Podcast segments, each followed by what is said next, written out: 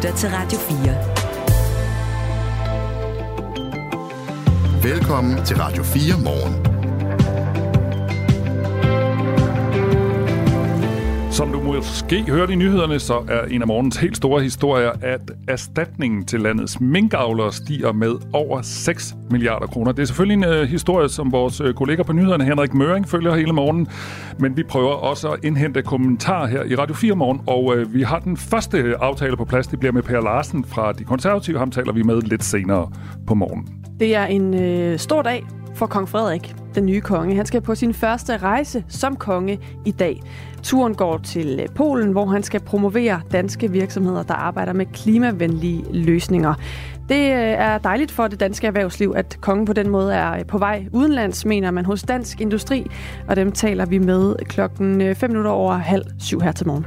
Vi skal også tale med 10-årige Mia Bell og hendes mor, fordi Mia Bell, selvom hun kun er 10 år, så ønsker hun sig serum, face mist, masker og andre hudplejeprodukter. Det er fordi, der er sådan en trend på YouTube, og øh, TikTok, hvor øh, man følger profiler, der fortæller, øh, hvordan man får en blank hud uden rynker, selvom man er 10 år. Nyt fænomen, det tager vi hul på med Mia Bell og hendes mor om cirka et kvarter. Det er Radio 4 morgen med Anne Philipsen og Michael Robach og Henrik Møring på nyhederne. Og du kan også være med. Du mm. kan bare skrive til os på 1424, hvis du synes, vi øh, skal kigge på en historie, eller vi mangler at stille et øh, spørgsmål, så giv os lidt input. 1424. Godmorgen. Godmorgen. Sådan. Det her er Radio 4 morgen. Et plantebaseret måltid uden kød, fisk eller æg kan fremover blive svært at få serveret, hvis man er indlagt på Aalborg Universitets Hospital. De har besluttet at sløjfe de veganske måltider som del af en større besparelse, men også af hensyn til sundheden. Men ifølge Susanne Flytkær, der er medlem af det nordjyske regionsråd for enhedslisten, så er det den forkerte vej at gå. Det er rigtig vigtigt, at de øh, mennesker og nordjyder og patienter, som ønsker at spise en ren plantebaseret kost, at de også skal have mulighed for at få det, øh, når de er indlagt, og ikke blive presset eller tvunget til at spise fødevarer med animalske fødevarer i, hvis de, hvis de ikke ønsker det. Og når det er vigtigt, så er det jo fordi, det er rigtig vigtigt, at man rent faktisk også spiser, når man er indlagt, fordi det er jo en del af, af behandlingen for at blive rask hurtigt. Odense Universitetshospital fortæller til os her på Radio 4, at patienterne her fremover vil have mulighed for at vælge vegansk. Men hos Aarhus Universitetshospital, der overvejer man også at droppe veganske måltider for de indlagte patienter. Og der er du cheføkonom ved mad og ernæring, altså på Aarhus Universitetshospital, Bente Slot. Godmorgen. Godmorgen. Hvorfor overvejer I at droppe den veganske mad til patienterne? Ja, det gør vi egentlig, fordi øh, Espen Guidelines er der noget, der hedder. De anbefaler, at, øh, at vi fjerner den veganske menu, fordi den indeholder simpelthen den ernæring, der skal til, når man er syg. Når man er syg, så har man også brug for det, der hedder essentielle aminosyre, som er i proteiner. Og det er der ikke rigtig øh, tilstrækkeligt af i den veganske diæt. Så derfor overvejer vi at simpelthen at udfase den, og så sige, når man kommer ind, så må man gerne spise minus kød, og det kan vi sagtens øh, levere, men det bliver øh, nok med øh, for eksempel æg og mælk. Og det er jo det, hvis vi bare lige skal, skal skitsere det, at hvis man spiser vegansk, så spiser man udelukkende plantebaseret. Og hvor man som vegetar godt kan spise øh, mælk eller æg eller ost, så er man som veganer, øh, har man valgt ikke at spise det heller. Og, øh, og på den måde er der altså flere ting, kan man sige, der bliver sorteret fra en ren vegetarkost, som I jo, øh, som I jo stadig har. Øh, kan man på ingen som helst måde komme omkring det, altså få, ind, få ført noget mad, som stadig er vegansk, men hvor man også får de her øh, aminosyre og de ting, man har brug for? Jo, det er meget sværere, når det er den veganske diæt. Og vi har jo, vi er jo ikke noget hotel, og vi er ikke nogen al restaurant, så vi har også et forholdsvis smalt øh, spisekort. For eksempel til aftensmaden, der har vi tre menuer at vælge imellem. Og det er nok i virkeligheden det, vi kan strække os. Så har vi noget, der hedder, øh, hvad hedder det, øh, diæter og ønskekost. Og det er der, hvor den veganske diæt ligger i dag. Når vi så øh, måske fjerner den, det er ikke vedtaget endnu, men når vi måske fjerner den, så vil det være sådan, at øh, man i stedet for, hvis man er meget syg og kun ønsker en vegansk diæt, så kan vi godt lave den. Men, men den er simpelthen ernæringsmæssigt uforsvarlig at give til svært syge og underernærede. Så derfor er det, vi er, jo et, vi er jo et universitetshospital. Vi kan ikke rigtig forsvare og servere noget, som ikke er videnskabeligt dokumenteret, at det virker i forhold til, at ernæring skal være en del af behandlingen. Der er jo ellers mange aktører, der, øh, der forsøger at få os til at spise mere plantebaseret. Øh, de seneste kostråd fra Sundhedsstyrelsen lyder, at vi skal spise mere planterigt, vi skal skære ned på kød, vi skal vælge bælfrugter og, og så også fisk, som selvfølgelig ikke er en del af den veganske kost. Men er det ikke imod tiden på en eller anden måde, når I så overvejer helt at sløjfe vegansk mad, som jo netop er plantebaseret og som mm. bruger nogle af de her elementer? Jo, øh, og vi sløjfer heller ikke den grønne mad. Det vil sige, at vi, vi har ca. 1100 patienter og 4.000 kunder i vores kantiner hver dag. Og, øh, og til alle øh, kantinekunderne, men også til øh, halv, cirka halvdelen af vores patienter, som er det, der hedder normalkost. Det er det, ligesom du og jeg skal spise, med helst med lav fedt og ikke for meget sukker der vil vi proppe en masse bælfrugter ind i maden. Men de svært syge, de har simpelthen problemer med at, at absorbere mængden af bælfrugter, for der er mange øh, fibre i, så de kan have få tarmproblemer. Og når man spiser mange bælfrugter, så er det også ofte store portioner. Og de svært syge, de er småt spisende, så de kan simpelthen ikke spise de der øh, store portioner. Så, så jeg synes, det er lidt misforstået at sige, at det er de svært syge, der skal drive omlægningen til en grønnere øh, kost. Nu nævnte du før det her med, at I har øh, tre menuer, og så har I nogle diæter og noget ønskekost, så der er sådan lidt forskellige steder, I ligesom kan, kan skrue. Øhm, men, men hvis, øh, jeg tænker, det er jo ikke alle, der er indlagt, der er svært syge. Altså man kan jo også være indlagt med noget, hvor man ikke nødvendigvis måske er sådan øh, hårdt presset på den ernæringsmæssige del af det. Øhm, er det ikke en mulighed at lave en, en af de tre menuer om til vegansk kost, og så have øje for, som personale måske, at hvis man har en, der er svært syg, så skal man måske anbefale, at de vælger noget andet, men så man faktisk rummer alle de mennesker, der godt kan tåle at få vegansk kost, selvom de er indlagt måske kun et par dage? Mm. Ja, det ville jo godt kunne lade sig gøre, men det handler jo faktisk også om, at vi skal ind indsnævre det offentlige. Og det gælder faktisk også i mad og ernæring. Så, så vi er nødt til at prøve at sige, hvad, hvad tror vi, der er det rigtige at servere for vores patienter? Og, og det der med aminosyrene, det er altså vigtigt. Det, vi skal kunne dokumentere, at den mad, vi serverer for vores patienter, den er ernæringsmæssigt forsvarlig. Også til de raske indlagte, hvis man kan kalde dem det. Altså dem, der ikke fejler noget, der hvor maden skal ned. Så, så vores bud vil nok være, at øh, det er kun de ekstremt svært syge, måske de døende, der vil kunne ønske den veganske diæt i fremtiden, fordi det er det, der giver sund fornuft. Handler det her også om økonomi, altså at der er penge at spare ved at øh, fjerne den veganske side af det? Ja, altså det, det er en af flere tiltag, vi nok kommer til at tage, fordi vi skal smalte vores sortiment. Vi skal smalte vores menuer, og vores, vi skal smalte vores produktion. En af de andre ting, vi også kommer til at arbejde med, det er madspild. Og det passer jo også ind i klimatankegangen. Vi talte jo, øh, som jeg også nævnte i starten, øh, tidligere på morgen med Susanne Flytkær, der er medlem af det nordjyske regionsråd for Enhedslisten, og som er ærgerlig over, at man på Aalborg Universitetshospital altså har valgt at sløjfe den her veganske mm. kost. Hun mener, at der er faktisk nogle penge at spare her, hvis man omlægger til vegansk kost, og peger på, at kød for eksempel øh, som regel er dyrere end den plantebaserede. Så kan man sige, jamen alle, der spiser fisk, og alle, der spiser kød, og alle, der spiser ost, kan vel også spise grøntsager, kartofler, bælfrugter og rodfrugter. Så måske var det noget nemmere, og måske også betydeligt billigere og en større besparelse ved, at udgangspunktet var, at maden sådan set var plantebaseret, så kunne man måske vælge noget animalsk til, hvis det var det, man ønskede. Kunne man både i forhold til det sundhedsmæssige og det økonomiske ikke gøre det, Bente Slot, altså cheføkonom ved mad og ernæring ved Aarhus Universitetshospital, altså vælge at sige, at grundmenuen er egentlig vegansk, så kan alle være med, og derudover kan man så putte kød og fisk og så videre ovenpå, øh, hvis man enten har et behov for det, eller har lyst til ikke at spise vegansk. Jeg tror simpelthen ikke, Danmark er helt klar til det endnu. Vi er, der findes mange gamle sure mænd, plejer jeg at kalde dem, og det er dem, der vil have kød. Det gælder både kunderne i kantinerne, og det gælder også mange patienter. De er simpelthen ikke klar til at leve helt uden kød. Men hvis man kunne tilvælge det sammen, altså så man har en vegansk grundmenu, som alle kan spise, ja. og så derudover kunne man få det kød, man nu havde lyst til. Ja, altså det kommer vi til at gøre rigtig meget på kantinedrift, øh, men vi kommer ikke til at gøre det til de indlagte. Der vil være lidt kød, og så vil det være vegetarmenuen i første hug. Jeg tror heller ikke, at den del er helt klar. Det vil, det vil være de færreste, der vil have lyst til at vælge det. Vi taler med Bente Slot, der er cheføkonom ved mad og ernæring ved Aarhus Universitetshospital. Jeg sidder og lytter med, øh, Bente, og synes, det er rasende interessant. Jeg kender et par stykker, der er veganere, og de går altså højt op i det, og hvis de blev bedt om at spise noget, der var ikke vegan, så vil jeg tro, de har det på samme måde, som hvis vi andre blev bedt om at spise et stykke med hund. Altså, skal man ikke tage hensyn til det? At folk, for, for nogen er det meget vigtigt, jo, men det, der sker bare noget andet, når man er indlagt. Man vælger heller ikke selv, hvad det er for en behandling, man vil have på øh, universitetshospitalet. Så, så det her handler jo om, at ernæring er en del af behandlingen. Så når, når vi kan ikke rigtig servere noget, der ikke er forsvarligt, at servere for syge mennesker. Så øh, vores holdning er, at øh, hvis man kan få en vegetarisk som, øh, diæt, som øh, ikke indeholder kød, fisk og fjerkræ, så er det godt nok.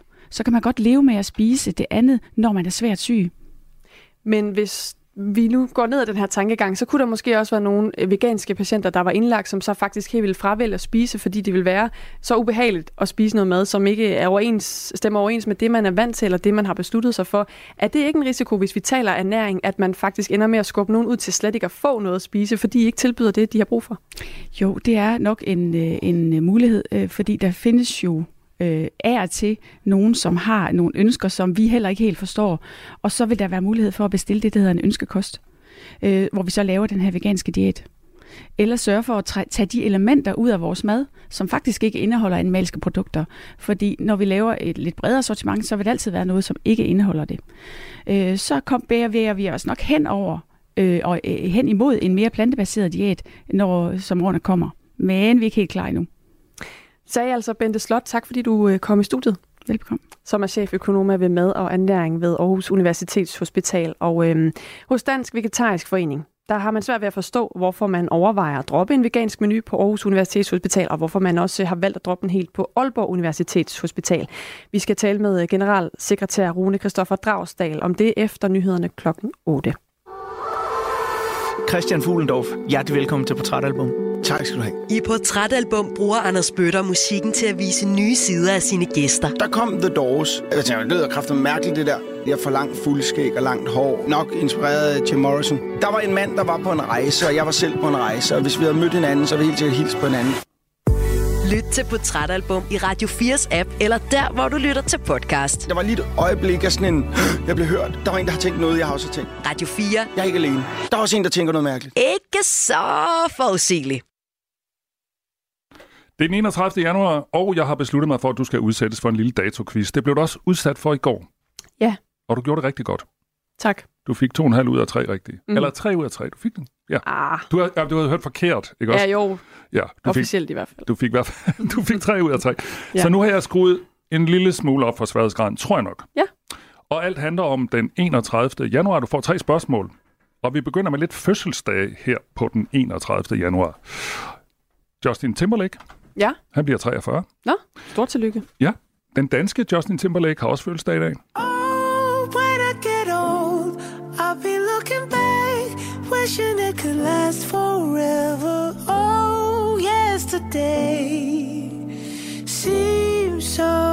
Far away. Long dress, no shoes, summer nights, golden. Ja, Er det Christoffer? ja men det får du ikke nogen point Nå, for. troede jeg lige. Ja, men det, det er Christoffer. Danske sanger. Mhm. Han har fødselsdag i dag. Tillykke til ham. Hvor gammel bliver han? Ja, det er spørgsmålet. Nå, Hvor for gammel bliver han? Huha, så skal man jo passe på, Ja, hvad man siger. ja, ja. Han er jo ikke så gammel. Nej, han er... Ja, i, han, mm, han er overraskende ung. I hvert Ja. fald sådan lige, hvad jeg lige tænkte. min, Jeg troede, øh, han var ældre. Okay. Og det er bare, fordi han har haft en lang karriere. Han er jo. Ja, det har han nemlig. Øhm, jeg tror, han bliver 34, Mm, 35, 36, Han er jo ung. 33, Han er jo, 32 Ah, er bliver han jo flot, i dag. Anne, han Ja. bliver 32. Tillykke med de Hold da op. 32 til Han er meget ung. Nu kommer der noget her. Spørgsmål 2. Ja. I dag er det præcis et år siden, en af vores store digtere gik bort. Han blev 77 år. Du får lidt hjælp. Ja. Øh, nu får du et lille digt, øh, som måske er hans mest kendte digt. Er du klar? Mm. Året har 16 måneder. November, december, januar, februar, marts, april, maj, juni, juli, august, september, oktober, november, november, november, november. Og dit ansigt ser ud på en måde, hvor jeg tænker, du ikke ved, hvem det er. Men det, der ligesom er det berømte ved det her digt, det er jo det her med, at han til sidst siger Ja, pointen. november, Ja, november, det kender november. man jo godt. Ja, Jeg kender, jeg har hørt digtet før, må indrømme, jeg lige lidt blank. Hvornår, hvor, hvor, kan jeg få årstallet igen? ja, altså, Eller hvor, han blev 77 år, og øh, i dag er det et år siden, han døde. et år siden. Han hedder Henrik til fornavn. Og så hedder han Nordbrandt Gud. til efternavn. Ja, Det gør han. yes. Nu kommer der et, der er svært også. Nå, Men okay. jeg ved, så vidt jeg ved, så er du interesseret i Melodi Grand Prix. Ja, Ja. men jeg er I ikke dag- ekspert. Nej, nej. Men i dag i... Øh, altså præcis i dag, i 2009, altså 31. januar 2009, der blev øh, Dansk Melodi Grand Prix afviklet i Messecenter Herning. Men hvem var det, der vandt det år? 2009. Åh Hmm. oh, ja. Jeg sagde, jeg havde skruet lidt op, fordi du har været Jamen, så jeg, dygtig. jeg tror faktisk godt, jeg ved det, men jeg skal lige... Ja, du skal lige have lidt hjælp, ikke? Så der bliver jo stille nu, når jeg ja. kværner rundt Man skal have lidt hjælp. Ja, lidt. I promised you all this. I made plans thinking this was it. I never imagined I'd find you lose myself instead. Du sidder lidt med det, jeg ved det ikke. Nej, jeg har, jeg har, Nej, du har den. Okay. Nej, jeg ved det ikke. Ej, jeg bliver i tvivl. Åh, oh, du syger mig. Jeg Num- tror... øh, nummeret hedder Believe ja, Again. Er det ham, der hedder Brink? Ja, Ja, var det flot. tak. Det er faktisk et godt nummer, synes jeg. Så får du lidt mere. Mm.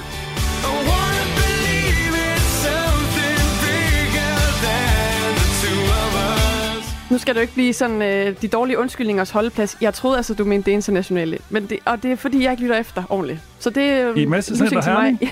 det Ah, er, nu- Herning er jo hele verdens navle. Ja, det ved jeg godt. To ud af tre, det Ja. synes jeg er meget godt. Ja, okay, tak. Det her er Radio 4 morgen. Så skal vi til noget helt andet, fordi serum, cremer, face mist, øjencreme, det er bare nogle af de produkter, som står i badeværelset hos 10-årige Mirabel Buhl. Men datterens forbrug af hudplejeprodukter er så stort, at hendes mor nu har lavet restriktioner for bruget. Hudpleje får stort fokus nemlig på de øh, sociale medier for tiden, også blandt øh, børn og unge teenager. Og den stigende interesse, den bekymrer Jørgen Seup, der er professor og overlæge på Bispebjerg Hospitals hudklinik. For børn har slet ikke brug for cremer, renseprodukter og den slags til huden, det siger han til TV2. Rebecca Buhl er mor til det 10-årige Mia Buhl, der altså bruger flere hudplejeprodukter. Godmorgen. Godmorgen. Godmorgen. Godmorgen. I er her begge to. Øh, vi har både øh, mor og datter med. Lad os lige starte med dig, Mia Bell. Hvor mange forskellige hudplejeprodukter har du derhjemme? Altså, jeg har nok sådan rundt omkring 40 forskellige. Og hvorfor, skal- hvad skal du bruge dem til? Du er 10 år. altså, jeg bruger dem bare til mit ansigt. Ja. Og hvorfor er du blevet så glad for hudplejeprodukter? Fordi at jeg synes bare, at det er noget, der giver på en måde en glæde i kroppen, og jeg synes bare, det er sådan noget fedt for mig. Og så synes jeg også bare, det er dejligt ligesom at kunne få en flot hud af det. Mm. Men har du haft sådan problemer med din hud? Øhm, kun egentlig, hvor det var, at jeg prøvede på et tidspunkt, hvor det var, at jeg skulle stoppe en uge, hvor jeg sådan lavede en konkurrence med mig selv. Men så var det så, at jeg fik sygt mange bumser af det, fordi jeg allerede var gået rigtig meget i gang med det. Så Okay. det er nok det eneste, der sker. Mm. Er det også noget, du bliver inspireret af, øh, fordi du er på de sociale medier, eller på TikTok, eller YouTube og den slags? Ja, det bliver jeg meget inspireret af. Og er du alene om det her, eller har du også nogle veninder og sådan noget, som øh, går op i hudpleje? Ja, jeg har egentlig øh, to veninder. Okay. Skal vi ikke lige øh, tage et øh, alvorsord med din mor, Rebecca Daggaard Buhl? Øh, Godmorgen til dig også. Godmorgen. Du, jeg ved, du synes, at, øh, at øh, din datters forbrug af cremer og serum og den slags har taget overhånd. Hvad er, det, hvad er du egentlig bekymret for?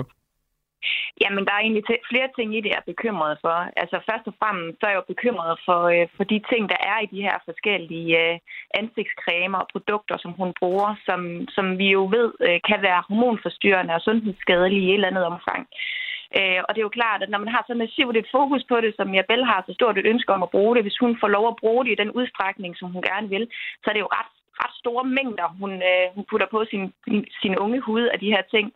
Øhm, Så det, det er naturligvis øh, rigtig bekymrende, øh, specielt hvis man bare slap tøjlerne og lod hende gøre det, som, øh, som hun selv havde lyst. Mm.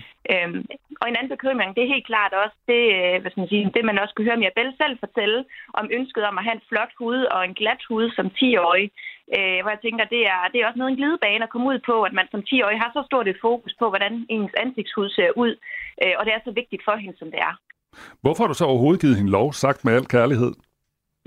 ja, det har jeg også nogle gange spurgt mig selv om. Jeg vil sige, det er nok noget, der er kommet lidt sneen ind på os. Øhm, til at starte med, så startede det jo i det små med nogle ansigtsmasker og noget, hvor vi tænkte, det er sådan relativt harmløst. Øh, det, det, det er egentlig okay øh, i et eller andet omfang. Men det var lige pludselig eskaleret og blevet rigtig, rigtig vigtigt for hende, og et meget, meget stort ting. Øhm, så, så jeg kan sige, det vi har gjort nu, det er jo så også at gå ind og sætte nogle noget klare rammer og regler for, øh, hvad hun må bruge og hvor ofte, og virkelig gå ind i sammen med hende også og kigge på, hvad er det, der er i de her forskellige produkter, selvom det også er en jungle for os at finde rundt i. Øh, kan vi lige få øh, Mia Bell til telefonen? Øh, Mia Bell, forstår du din mors bekymring over, at du bruger alle de her produkter? Øh, på en måde, på en måde ikke, fordi at jeg synes i hvert fald selv godt, at jeg kan styre det, og jeg forstår godt, at hun lidt bange for, hvad der vil ske med min hoved og sådan noget. Mm. Og hvad, og hvad med det der med at gå alt for meget op i sit udseende, når man er 10 år? Hvad tænker du om det? Altså, et, det er nok, jeg synes både, det er rigtig ærgerligt, og to, det er, altså, jeg synes også bare, det er en fed ting, fordi jeg synes altid, at det er så dejligt, at vi har kunnet score nogle drenge. Okay, 10 år gammel. Men tror du, de lægger mærke til, hvordan din hud ser ud? Ja, det gør de. Hvor ved du det fra? Fordi at de snakker meget sådan, og ja, de siger alt muligt om, ej, piger, de får bare mega mange bumser, så vil jeg nogle gange gerne prøve at vise dem, at det faktisk ikke altid er piger, der kan. Men det er ikke på grund af, at jeg har skincare. Okay. Vi taler med Mia Bell Buhl, som er rigtig glad for øh, hudplejeprodukter, som er 10 år gamle, og så taler vi også med øh, Mia Bells mor, der hedder Rebecca Daggaard Buhl. Rebecca, det er jo en øh, frisk ung dame, du har der, kan vi høre. Ja. Der er, der er en, der skriver til os, husk Kemilupen. Fantastisk app. Ja. Øh, Ja. Bare lige som et godt råd, altså der kan man øh, tjekke alle mulige øh, produkter og se, hvor sundhedsskadelige de eventuelt er. Øh, bruger du den? Præcis, ja, den har vi, og Mirabelle har faktisk downloadet den på sin telefon også. Øh, Så vi prøver at bruge den som rettesnor, men der er, det er faktisk ikke alle produkter, Kemi- Kemilupen kender. Øhm, Så, så, så det, er, det er en hjælp, ja, men, men, øh, men det er desværre ikke hele løsningen. Du har også fået en anden sms, og den er sådan lidt i den hårde ende, men jeg håber, du kan klare det, Rebecca. Øh, Der er en, der skriver er her, det er Silas fra Nordfyn, der skriver, de forældre har virkelig fejlet. Den pige har en enorm usikkerhed og finder tryghed i disse produkter, og det har udviklet sig til en afhængighed. Det er et stort problem, og de burde søge professionel hjælp. Hvad siger du til det? Ej, jeg tænker, det er nok lige, øh, lige at, at overfortolke øh, på den her øh, situation. Altså, øh, jeg tænker ikke, at Mirabelle har en enorm usikkerhed, men hun har et enormt ønske omvendt øh, i forhold til at se ud, som nogle af de rollemodeller, hun har øh, for sig, ser ud. Øh, og jeg tænker, det er i lige så høj grad det, som, øh, som trækker i hende øh, i forhold til, at det er en decideret usikkerhed. Hmm. Nu snakker vi også om det der med dit eget ansvar og forældres ansvar, og du har lagt ligesom nogle restriktioner ned i forhold til, hvad øh, Mirabelle må og sådan noget. Det er selvfølgelig altid forældrenes øh, ansvar, hvad deres børn gør. Det er ikke, fordi jeg vil øh, slå, så tvivl om det. Men jeg tænker egentlig, hvad tænker du om de sociale medier? Altså, øh, Mia Bell sagde jo også til mig for et øjeblik siden, at hun bliver jo inspireret af at se de her ting på YouTube og sådan noget. Hvad, hvad tænker du om det? Jamen altså, jeg er fuldstændig, fuldstændig enig i, at først og fremmest er det forældreansvar. Og helt sikkert derudover, så er der også en række andre aktører, der har et ansvar i det her. Blandt andet dem, der optræder på de sociale medier. Altså helt klart, altså hvis man er en, en pige på 17 år og, og tjener penge på at lave reklamer øh, for sådan nogle produkter, som egentlig er målrettet børn ned i 8-10 års alderen, så mener jeg, at man, man har et ansvar, og det har man også som producent i allerhøjeste grad, både i forhold til markedsføringsdel, men i særdeleshed også i forhold til, hvad er det for noget, man putter i de her produkter, som man har tiltænkt den her helt unge målgruppe. Kan man gøre noget ved det? Det tænker jeg, man kan gøre, men jeg tror, man er nødt til at sætte ind på flere fronter. Altså igen, øh, jeg vil starte med mig selv som forælder og appellere til andre forældre derude i forhold til at, at vidderligt interessere sig for det, som børnene øh, beskæftiger sig med her, og hvad det, hvad det indeholder, og også sætte, som sagt, restriktioner for det. Og jeg tænker, at vi skal gøre noget i fællesskab som forældre, men i særdeleshed så er det også noget som et ansvar, der ligger hos industrien og, øh, og hos alle de her idoler øh, eller influencers, som reklamerer for produkterne. Og jeg tænker, hvis man gør noget fællesskab, så er jeg helt sikker på, at man kan komme noget af det til livs i hvert fald. Du får lige en sms mere. Der er en, der skriver, hvorfor får en 10-årig overhovedet lov til at se TikTok? Øh, se TikTok? Ja, godt spørgsmål. Mm. Altså, det er, jo, det er jo desværre det, der er virkeligheden øhm, for mange unge. Øh, at det her TikTok, det er bare noget, der er, enormt stort, og, og noget, de har et fællesskab med hinanden omkring, også når de er, selvom de er så unge, som Mirabelle hun er. Mm. Men det er jo fuldstændig rigtigt. Fra udefrakommende kan det jo, enormt, kan det jo se meget skørt ud, at vi som forældre kan være med til at tillade, at hun ser TikTok-videoer, når hun er så ung, som hun er. Mm. Må jeg lige låne Mirabelle allersidst her? Ja, ja du må så. Hvad så, Mirabelle? Nu skal du snart i skole gå ud fra. Hvor meget skal du have i hovedet i dag? øh, jeg tror i hvert fald, øh, at jeg lige slipper i dag, fordi at det er den største seksuelsdag. Jeg vil gerne gå lidt ud af det. Okay. I skal begge to have tusind tak, fordi I var med til at sætte øh, fokus på den her problemstilling, som er jo rasende interessant, fordi den jo både handler om, øh, hvad man har af forældreansvar, men også, øh, hvad de sociale medier gør ved os. Tak skal I have, og have en god onsdag. Tak. Tak, måde. Tak. Tak for det. Jeg kan altså huske øh, som barn, øh, det der med at låne sin mors makeup, tænker jeg lige på nu. Du Ja. ved, Lige ned. Jeg, jeg øh, lige sådan hov, og så en læbestift ud over det hele og sådan noget. Det tænker jeg, mange, mange små piger Mm. synes jeg er sjovt at prøve. Præcis. Interessant historie. Meget interessant. Om lidt skal det handle om øh, kongens første rejse, om øh, at skrive i hånden og alle mulige andre spændende ting. Men lige nu, Skal vi have en runde nyheder fra Henrik Møring? Nu er der nyheder på Radio 4. Erstatningen til minkavlerne stiger med over 6 milliarder og ender formentlig på næsten 30 milliarder kroner, det siger Fødevareminister Jakob Jensen. I november 2020 nedlagde den daværende S-regering minkerhvervet. Dermed blev minkavlerne berettiget til erstatning fra staten, og den bliver højere end først ventet. Udgifterne stiger med 6,3 milliarder kroner, siger Fødevareministeren. Det handler om, at øh, de første afgørelser fra øh, taxationskommissionen nu er landet. Øh, der er 51 øh, reelle afgørelser, og der kan Fødevarestyrelsen så se, at øh, de afgørelser, de øh, erstatningsniveauer, der ligger i de afgørelser, de ligger simpelthen højere end det, der var tidligere vurderet. Øh, men nu er det reelle afgørelser, man har at, øh, at vurdere ud fra. Det er selvfølgelig stadigvæk et skøn, Samlet set vil udgifterne udgøre ca. 29,5 milliarder kroner. Fødevareministeren forsikrer, at pengene ikke skal findes fra andre områder, som for eksempel ældre- eller sundhedsområdet, da der er tale om ekstraordinære udgifter. Men det er skatteborgerne, der skal betale for nedlukningen af minkerhvervet, og Jakob Jensen kan godt forstå, hvis folk synes, at det er rigtig mange penge. Men jeg håber også på, at folk så også synes, at det er rimeligt, at hvis man får fjernet sit livsgrundlag, at man bliver eksproprieret af myndighederne, af staten i det her tilfælde, at man så selvfølgelig også helt grundlovssikret skal have en erstatning, der svarer til det tab, man har lidt. Danmarksdemokraterne og Liberal Alliance vil indkalde udenrigsminister Lars Løkke Rasmussen til en hasteforspørgsel om, at Danmark skal stoppe støtten til FN-organet UNRWA.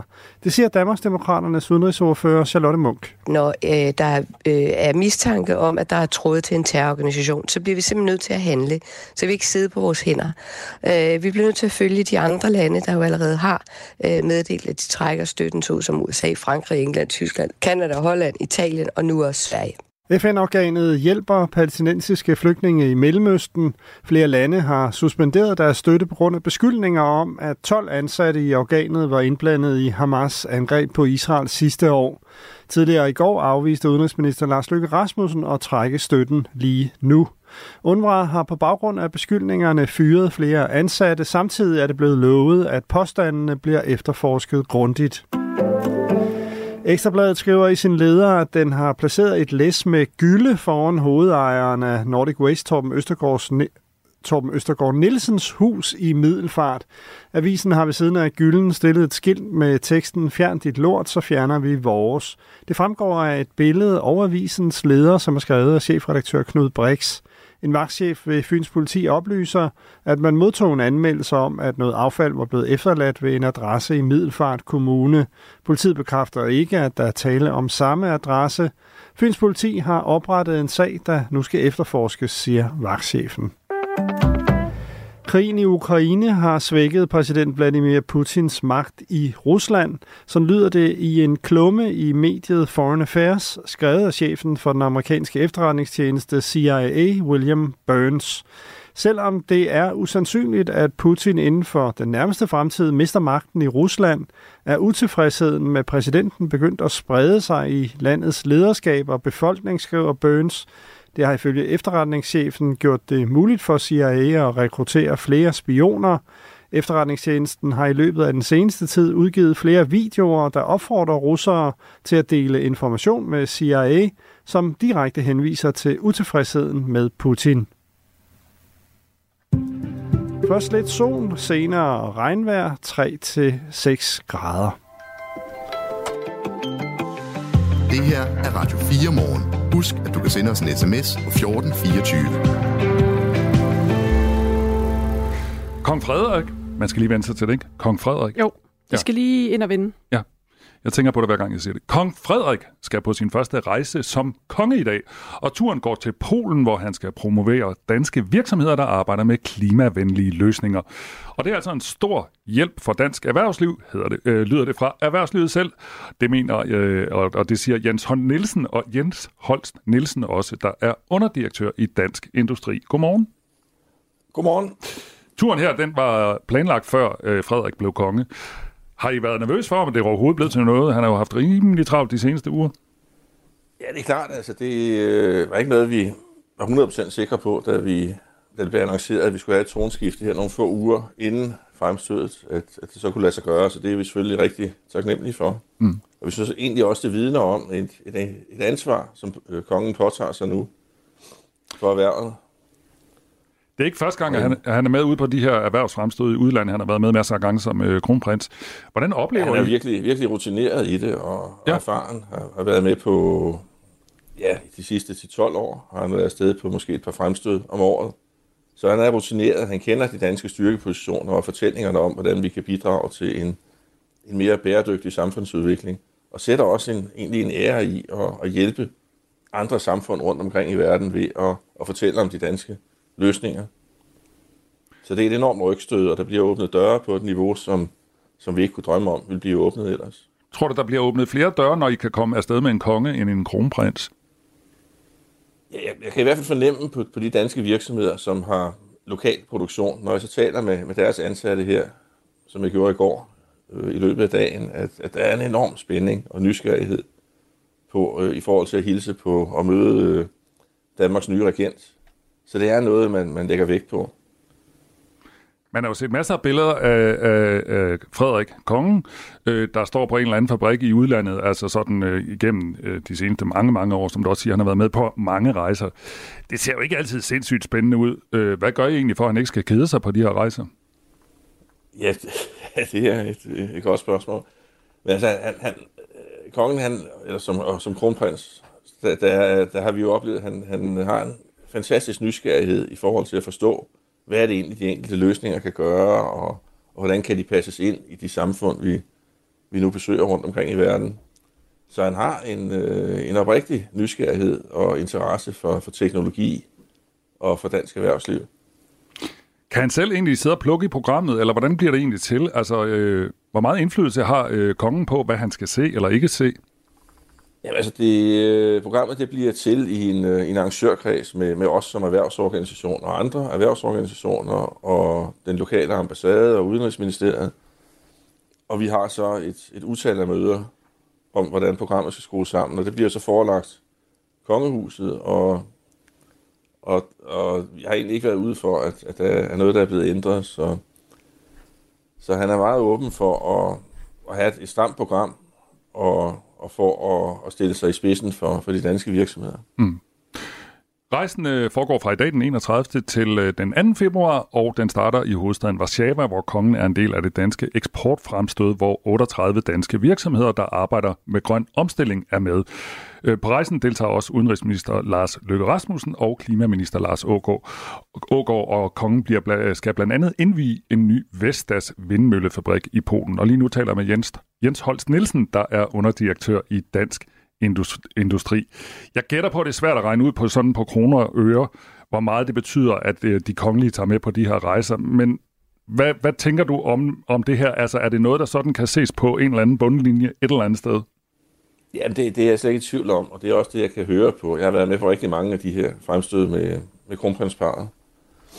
Øh, det, er- det er det, jeg kan forstå på de virksomheder, der deltager. Når jeg møder dem et år eller to eller tre efter, så, så er der flere, der siger, at det var sådan set det, der gjorde, at de kom ind på markedet, eller det, der gjorde, at de fik en stor kunde. Så, så jeg er slet ikke i tvivl om, at, at, øh, at virksomhederne får økonomiske resultater ud af det, og det kan ses på den danske eksport. Mm. Men man kan ikke regne det ud, vel? Øh, ej, det, det tror jeg bliver svært, fordi tit så er det øh, processer om, øh, om handel, og, og de kan være mere eller mindre langvarige, men en, øh, et fremstød som det her kan være noget af det, der skubber tingene i den rigtige retning og, og gør, at tingene går hurtigere. Der bliver også øh, underskrevet en helt, helt aftale under besøget her, og der kan man sige, at det var måske nogle aftaler, der vil blive underskrevet langt ude i fremtiden, men når man så har den her anledning, og man kan skrive under, mens kongen overværer det, og minister og det hele, så fremskynder det processerne. Okay. Tak fordi du øh, gjorde os øh, Jens Holst Nielsen, ja. som altså er underdirektør i Dansk Industri.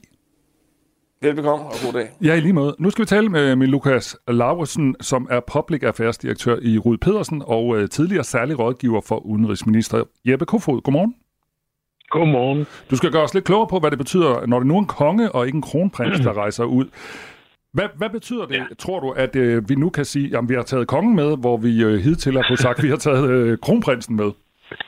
Det, det er, det er selvfølgelig en, en, en, stor ændring, ikke bare i, i nu kong Frederiks liv, men, men jo også for, øh, for, for os som land og, og, og vores virksomheder øh, på de her erhvervsfremstød får øh, øh, et, et stort rygstød af, at det ligesom er den største i kongehuset og, og statsoverhovedet, ligesom, som man tager med. Vi har ikke en større kanon end kongen, øh, og det er det, det, at vi ligesom vælger at bruge den på øh, et så stort anlagt og, og længe planlagt statsbesøg, som, øh, som det her i Polen med, med tilhørende erhvervsfremstød. Det betyder noget. Det betyder noget for, for de lokale, at de føler sig set og hørt. Altså den polske regering øh, og det polske erhvervsliv sætter jo pris på, at vi som, som lille Danmark kommer med alt, hvad vi har, når vi, øh, når vi kommer. Og på den måde er en konge bare lidt mere konge end en kronprins. Nu, nu stiller jeg et lidt farligt spørgsmål, så tænk over, hvad du svarer. øhm, er en konge en lidt større kanon end en dronning? Altså, er der nogle lande, hvor de vil synes, at det der med, at det er en konge, der kommer i stedet for en dronning, at det betyder noget? Det ved jeg ikke. Altså, det, det, nej, det tror jeg egentlig ikke, for at være helt ærlig. Fordi det er ligesom det ypperste øh, i, i, i statshierarkiet, vi har. Der er ikke nogen overkonge. Der var ikke nogen overdronning. Så, så, så, så, så, så, så, så symbolet ligger i, at man kommer med den højst rangerende levende person i et land. Øh, og om det så er en dronning eller en, øh, eller en konge, det, det, det, det, det tror jeg, hos langt de fleste er hip som op. Mm. Vi taler med Lukas Lausen, som er Public Affairs direktør i det firma, der hedder Rud Pedersen, og øh, Lukas er også tidligere særlig rådgiver for udenrigsminister Jeppe Kofod. Mm. Kongen har tidligere rejst til lande, som ikke sådan deler demokratiske værdier med, og har, og har talt øh, danske virksomheder op i de her lande. Mm. Ændrer den slags sig, når man er konge, og ikke bare i anførselstegn prins? Altså er der lande, man så kommer til, eller han kommer til at fravælge, fordi det vil se dumt ud at besøge dem? Jeg tror, at ikke nødvendigvis det, at, at kronprinsen er blevet til konge, ændrer på det, men det faktum, at, at vi lever i 2024, og, øh, og, og hvad der måske var okay at, at komme i få for, for 10 år siden, det er det ikke mere i dag. Altså, der er øh, nogle større overvejelser øh, i forhold til erhvervsfremstød, royale besøg, øh, men jo også et generelt politisk samarbejde, som man gør sig i dag, som man ikke nødvendigvis gjorde sig for 10 år siden.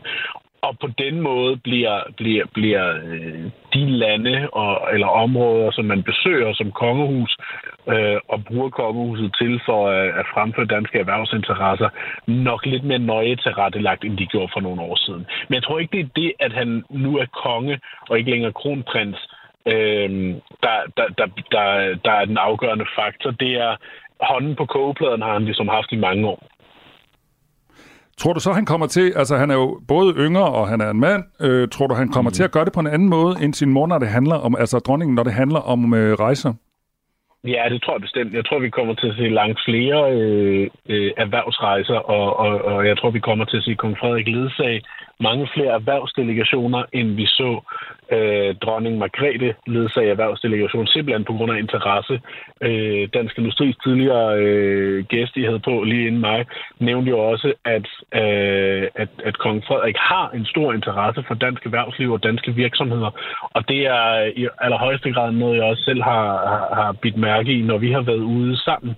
Øhm, det, er, det er en oprigtig og stor interesse for danske virksomheder, dansk erhvervsliv, teknologier, øhm, ting, der ligesom rører sig.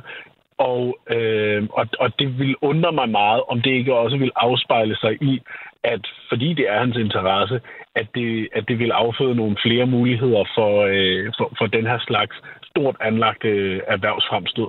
Det er selvfølgelig ikke kun kongehuset selv, der planlægger det her. Det er jo, det er jo regeringen, der, der gør det i, i tæt samarbejde med erhvervsliv og kongehus. Men, øh, men det vil være underligt, synes jeg, hvis man ikke udnyttede, at man nu har et statsoverhoved, der har så, så tydelige interesser for, øh, for at styrke dansk erhvervsliv. Det her nye kongepar, altså både dronningen og øh, kongen, altså det nye par, de vil jo gerne signalere, mm. at de er et moderne par. Hvordan tror du, vi kommer til at se det sådan på rejser i fremtiden? Det, øh, altså en ting er, hvad, hvad man ligesom fokuserer på af, af programindhold. Der kommer måske til at være en lille smule mindre øh, øh, kunst og, og opera og, og Mm. mm. alt muligt andet, som, som hvor afgående dronning har, har, har, har, har interesseret sig meget for, og en lille smule mere moderne kunst og kultur. Øhm, kongen øh, nævnte jo selv over for sin mor i, i en tale for, for få år siden, at han måske er lidt mere til rockmusik, og hun er lidt mere til det klassiske. Øh, det tror jeg vil afspejle sig i de programmer, man, man sammensætter til, til, til, til, til kongen. Øhm, ikke nødvendigvis, at jeg tror, man ser ham i pitten til en Roskilde Festival. Men, vi får se. Men, men, et, men, det må vi se. Men lidt mere ungt program, om man vil. Øh, og så vil der være et større fokus på, på erhvervsliv øh, og, og, og danske virksomheder, end, øh, end der har været under dronning Margrethes øh, regentskab, i hvert fald de sidste mange år, hvor vi i virkeligheden ikke har set sådan synderligt mange af de her meget store øh, statsbesøg med, med, med dertilhørende erhvervsdelegation. Det, er, øh, det, det har ikke været det, vi har set mest af i, i, i dronning Margrethes sidste regeringsår. Tak fordi du vil gøre os klogere. Selvfølgelig. Lukas Lausen, altså Public Affairs direktør i Rud Pedersen og tidligere særlig rådgiver for udenrigsminister Jeppe Kofod. Klokken er kvart i otte. Det her er Radio 4 morgen. Husk, at du kan sende os en sms på 1424. Miljøvirksomheden Nordic Waste bliver politianmeldt af Randers Kommune. Det sker efter en advokatundersøgelse bestilt af kommunen, konkluderer, at det ene og alene er jordrensningsvirksomheden Nordic Waste, der bærer ansvaret for jordskredet i Ølst ved Randers. Hvis den givende miljøgodkendelse var blevet fuldt af Nordic Waste, så kunne jordskredet være forhindret, vurderer advokatfirmaet Codex peger også på, det her advokatfirma, at Nordic Waste ikke har overholdt de krav til den maksimale hældningsgrad på jordtippen, altså fremspringet, hvor de store mængder jord blev placeret. Og det er altså ifølge advokatfirmaet årsagen til, at jorden lettere kunne skride, som det altså skete i midten af december, da 3 millioner kubikmeter jord i den tidligere lergrav satte sig i bevægelse med kurs mod den nærliggende Allingå og landsbyen Ølst. Kommunaldirektør Jesper K. Schmidt fra Randers Kommune siger. Jamen, man kan sige, jeg er sådan set tilfreds- med, at vi har fået den her redegørelse fra, vores, øh, fra advokaten i dag, som jo egentlig slår fast, øh, at det er virksomhedens ansvar. Men sådan er øh, lovgivningen også i Danmark på miljøområdet. Samtidig så slår den også fast, at Randers Kommune har levet op til vores øh, øh, tilsynsforpligtelse. Og derudover så kommer den også med nogle forskellige andre ting, og det har jo selvfølgelig givet mig anledning til nogle overvejelser om, hvordan øh, jeg skal forholde mig til det. Selvom en advokatundersøgelse placerer ansvaret for det store jordskred hos virksomheden Nordic Waste, så kunne Randers Kommune også have gjort det bedre. Det erkender kommunaldirektør Jesper Kås Schmidt. I miljøgodkendelsen fra kommunen, der blev givet til Nordic Waste i 2018, der var der fastsat krav til hældningen på jordtippen. Men kommunen tjekkede ikke efter ved de løbende tilsyn, om kravet blev overholdt. Og det siger kommunaldirektør Jesper K. Schmidt sådan her. Jeg tror nogle gange, man har sådan en opfattelse af, hvad det egentlig en kommune gør, når de fører tilsyn. Altså udgangspunktet er jo, at det er virksomheden, der har ansvar for at drive virksomheden. Når vi kommer på tilsyn, så skal vi jo selvfølgelig tale med dem om forskellige forhold, hvis virksomheden betrykker os i, at de egentlig har styr på at drive den her virksomhed. Og i det her tilfælde, jamen der fremlægger virksomheden jo så et, øh, et, et ansøgning om at vil drive virksomheden, og de fremlægger noget, en rapport, en geoteknisk rapport, som siger, at de vil drive det på en bestemt måde. Og det har vi egentlig ikke haft en faglig grundlag for at stille spørgsmål øh, til. Øh, og det kan jeg selvfølgelig godt her bagefter tænke, at det kunne være godt at stille et spørgsmål, men det ændrer ikke på, at det er virksomheden, der har ansvar for at drive virksomheden ud fra det, de selv har søgt om. Kommunaldirektøren i Randers erkender dog, at systematikken omkring tilsynsrapporter efter tilsynsbesøg på virksomheden ikke har været god nok. Kravet er, at tilsynsrapporterne efterfølgende bliver offentliggjort på en øh, dertil indrettet portal, og det er ikke sket. Det var først den 29. januar, at Randers Kommune lagde de her tilsynsrapporter ud på sin hjemmeside. Redegørelsen den siger jo, at virksomheden har et ansvar. Det følger lovgivningen. Derudover så siger redegørelsen fra advokaten også, at Randers Kommune lever op til vores tilsynsforpligtelse. Men jeg har selvfølgelig tænkt over at sige, hvad, hvad kan vi lære af det her? Og en af de ting, jeg vil, jeg vil gøre, det er, at jeg vil bede om at lavet en ekstern øh, undersøgelse af vores miljøadministration for at komme med et bud på, hvordan vi kan blive bedre på det område i fremtiden. Og i perioden fra 2021 til 2023, der er der blevet gennemført 17 tilsynsbesøg, hvor en repræsentant fra kommunens miljøafdeling har besøgt Nordic Waste. I den her debat er der kommet øh, rigtig mange ting frem om, hvad en kommune skal, og hvordan vi fører tilsyn af virksomheder. Udgangspunktet i den lovgivning, og det er også det, som advokaten siger, det er sådan en dialog orienteret. Øh, og, og der står også i lovgivningen, at vi skal måske føre øh, et tilsyn hver tredje år. Selvfølgelig, hvis der er noget, vi er bekymrede for, så skal vi føre flere, flere tilsyn. Og det har de også vist her, vi faktisk har været ude rigtig mange gange, og vi har bedt om noget dokumentation, og vi har fået en dokumentation på virksomheden, som, som vi egentlig har stolet på. Øh, men der er jo sådan nogle ting, vi finder ud af, at øh, jamen, det er ikke været i orden. Og samtidig er det jo også sådan, at jamen, de har overtrådt deres miljøgodkendelse, og det er vi selvfølgelig nødt til at reagere på. Nordic Waste afviser at have forbrudt sig mod miljøgodkendelsen, sådan som Randers Kommune ellers gør gældende. Det oplyser tidligere bestyrelsesformand i Nordic Waste, Søren Hansen. Han siger, Nordic Waste mener, at virksomheden har overholdt alle miljøgodkendelser i virksomhedens drift. Det skriver han i en skriftlig kommentar til Ritzau. Randers Kommune har bebudet, at man vil politianmelde virksomheden bag det enorme jordskred for brud på miljøgodkendelsen. Øh, Og det skyldes altså, at hældningen på jordskråningerne ifølge en advokatundersøgelse undersøgelse foretaget for Randers Kommune har været for stejl. Det er ifølge undersøgelsen øh, skyld i, at op mod 3 millioner kubikmeter jord har sat sig i bevægelse og truer den nærliggende Allingå og landsbyen Ølst. Ifølge Randers Kommune har virksomheden ikke levet op til vilkårene i, miljøgodkend- i den miljøgodkendelse, den fik fra kommunen. Det er jo sådan, som jeg sagde til presmødet, øh, der er jo flere ting, øh, men jeg kan ikke komme ned på de konkrete detaljer i politianmeldelsen, men det er klart, at der er jo en miljøtilladelse, øh, som er overtrådt, og der er flere miljøtilladelser, der er overtrådt, og så er der også den her bestemmelse i Miljøbeskyttelsesloven omkring afværge øh, foranstaltninger, som virksomheden ikke har medvirket til. Og de, de ting, som vi har lavet en øh, grundig øh, øh, hvad hedder det, politianmeldelse af, som bliver sendt her i eftermiddag. Sådan sagde Jesper K. Schmidt, der er kommunaldirektør i Randers Kommune, og regeringen har også bedt kammeradvokaten om at vurdere, om ledelsen eller ejerkredsen i Nordic Waste kan drages til ansvar for jordskredet. Jeg, jeg ved ikke tal på, hvor mange gange jeg har hørt fra folk, ej, I er bare sådan power couple. Skilsmisse, livskrise og en familie, der pludselig skal være to. Og I kan bare det hele. Hver uge inviterer Marie Sloma Kvartrup en kendt dansker ud i sin kolonihave til en samtale om knuste hjerter. Og så knækker jeg fuldstændig sammen. Jeg falder til gulvet. Splittede venskaber. Der knækkede filmen. Der kunne jeg ikke mere. Og hvordan man rejser sig og kommer videre. Og det gik jo også op for mig, at alt det, han har bildt mig ind, det er jo en stor fed løgn. Lyt til Skilsmissen i Radio 4's app, eller der, hvor du lytter til podcast. Radio 4. Hvor er det fucked up, det jeg har levet i. Ikke så forudsigeligt. Hvor vigtigt er det egentlig at skrive i hånden? Og skal vi som øh, samfund gøre noget for ligesom at vedligeholde vores håndskrift? Det er spørgsmål, øh, der er blevet rejst efter den amerikanske delstat Kalifornien har gjort det lovpligtigt for skoler at undervise i skråskrift. Og også fordi, at øh, eleverne i den danske folkeskole i dag langt højere grad bruger tastaturet, end de bruger blyanten. Men selvom det er tilfældet, så tyder det faktisk ikke på, at håndskriften er på vej i graven. Faktisk så er der tegn på, at den kan være på vej tilbage. Fremtidsforsker Jane Hårgaard sagde sådan her i går. Det, kan du, det tænker jeg sagtens, at vi kan begynde at se. Vi kan også se tendenserne, hvis du går ind i en Søsterne Grene eller en Tia, eller de her sådan lidt mere kreative butikker, hvor der ser vi, at det her sådan dagbrugsmarked og tusser i flotte farver og sådan noget, det marked, det boomer helt vildt. Så vi begynder faktisk allerede at se tendensen til, at det her med, når jeg skriver og når jeg reflekterer, så får jeg adgang til noget andet, når det kommer ud igennem. Jeg, jeg tænker måske lidt mere indad, end når jeg sidder og knaller ned i et tastatur sagde hun i vores udsendelse Ring til Radio 4. Nu skal vi tale med Birgitte Sølstein. Godmorgen. Godmorgen. Psykolog med speciale i stress og angst. Og så er du også med på den her trend og bruger det her med at skrive i hånden på en øh, meget specifik måde, som jeg gerne vil vende tilbage til lige om lidt. Men allerførst som psykolog, kan du sige noget om, hvad det egentlig giver os at skrive noget ned, for eksempel med blyant? Jamen, øh, for det første går det jo langsommere, end når man skriver på et tastatur, og øh, jeg tror i dag med den digitalisering, vi har, der savner vi og har også brug for det her lidt mere langsomme tempo. Det her øh, analog rum, kan man kalde det, er mere uforstyrret. Altså, der er ikke alle mulige browser og notifikationer og alt muligt, der forstyrrer i, øh, på papiret.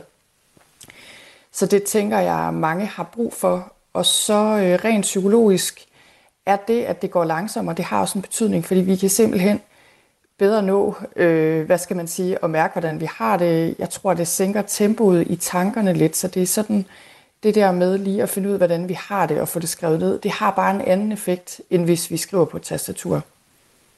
Debatten om at skrive i hånden er jo blevet mere aktuel i kølvandet på, som jeg sagde i starten, at den amerikanske delstat Kalifornien har gjort det lovpligtigt for skoler at undervise i skråskrift. Og det betyder jo også, at 2,5 million kaliforniske elever fra 1. til 6. klasse nu skal træne specifikt det her at skrive i hånden, som øh, ja, tidligere generationer jo har gjort det.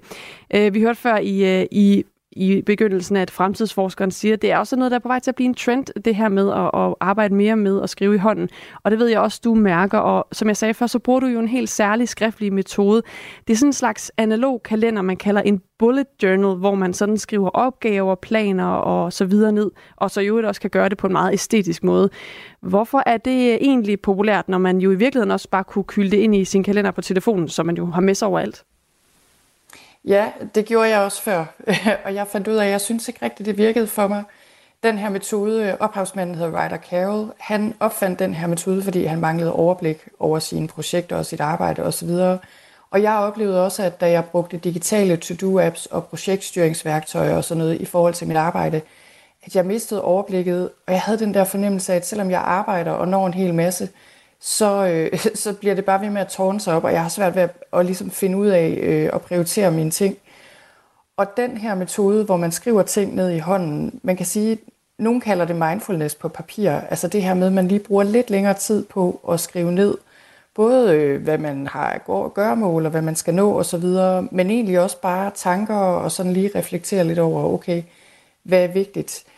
Det oplever jeg i hvert fald giver giver øh, en mulighed for simpelthen at... Øh, jamen, det er sådan en stille stund. Altså, jeg er simpelthen blevet bedre til at prioritere af det, fordi jeg finder ud af, okay, hvad vil jeg bruge min tid på?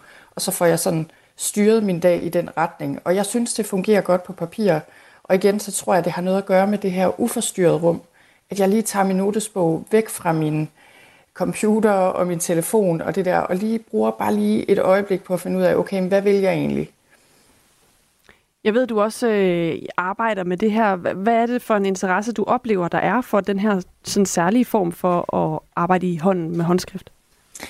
Ja, jeg har egentlig været ret overrasket over det. Øh, som psykolog, jeg arbejder jo med stress, og man kan sige, der er det jo meget nærliggende også at arbejde med planlægningen og det her med at hjælpe med at få overblik. Men jeg brugte egentlig bare den her metode selv, har brugt den i nogle år, og så øh, fortalte jeg om det på min podcast og andre steder, og det, det var der mange, der var meget interesserede i at høre mere om. Og jeg tror igen, at det er det her med, at folk savner et sted, hvor man kan øh, finde noget nærvær og have noget, noget tid til lige at reflektere. Og jeg oplever, øh, at der er jo mange, der er stressede, altså i høj grad eller i mere sådan hverdagsgrad. Men at rigtig mange af os har simpelthen brug for et værktøj, der kan hjælpe os med og, øh, og få noget overblik og, og ligesom sortere lidt i alle de her indtryk, vi får i løbet af en dag og finde ud af, hvordan vi har det. Så jeg oplever en meget stor interesse, og, og jeg tror helt klart også, det er lidt en modtrend til den her kæmpe digitalisering, vi ser, hvor stort set alt efterhånden foregår på en skærm. Så det er altså rigtig rart, at vi har noget, der ikke gør, hvor vi sådan lige kan, kan få lidt ro. Jeg er sådan totalt din diametrale modsætning, Birgitte Sølstein. Jeg øh, lever i min note-app på min telefon og i min øh, digitale kalender, og jeg har haft en fysisk kalender, og jeg glemte den overalt. Og så har jeg det faktisk sådan, øh, at når jeg ser øh, for, for eksempel på Instagram, folk lave det her bullet, bullet journaling, altså den her sådan, jamen, hvor man nærmest selv tegner sin kalender op, så synes jeg også, der er rigtig meget af det, der handler om æstetik, altså noget med designet, og hvordan man kan farvelægge det, og hvordan man kan illustrere. Og det er nok også kernen for mig. Jeg har en helt vild grim håndskrift, og jeg kan ikke tegne.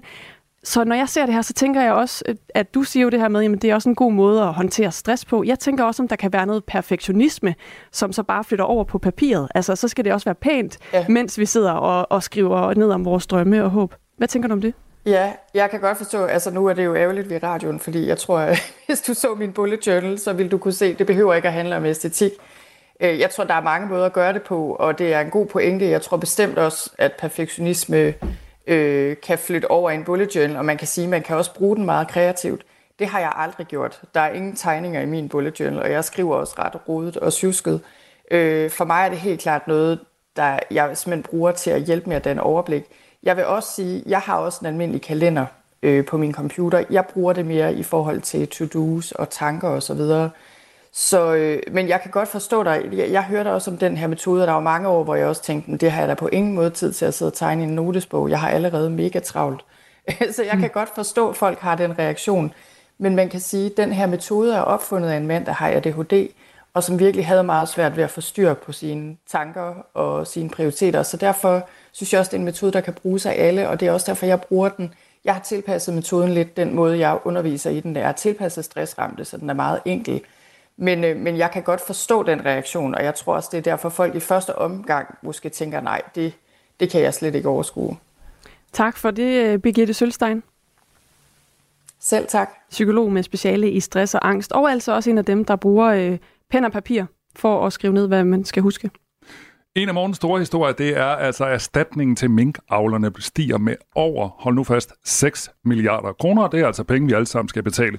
Klokken cirka 20 minutter over 8, der får vi en kommentar fra Per Larsen fra De Konservative. Nu er klokken 8. Du har lyttet til en podcast fra Radio 4. Find flere episoder i vores app, eller der, hvor du lytter til podcast. Radio 4. Ikke så forudsigeligt.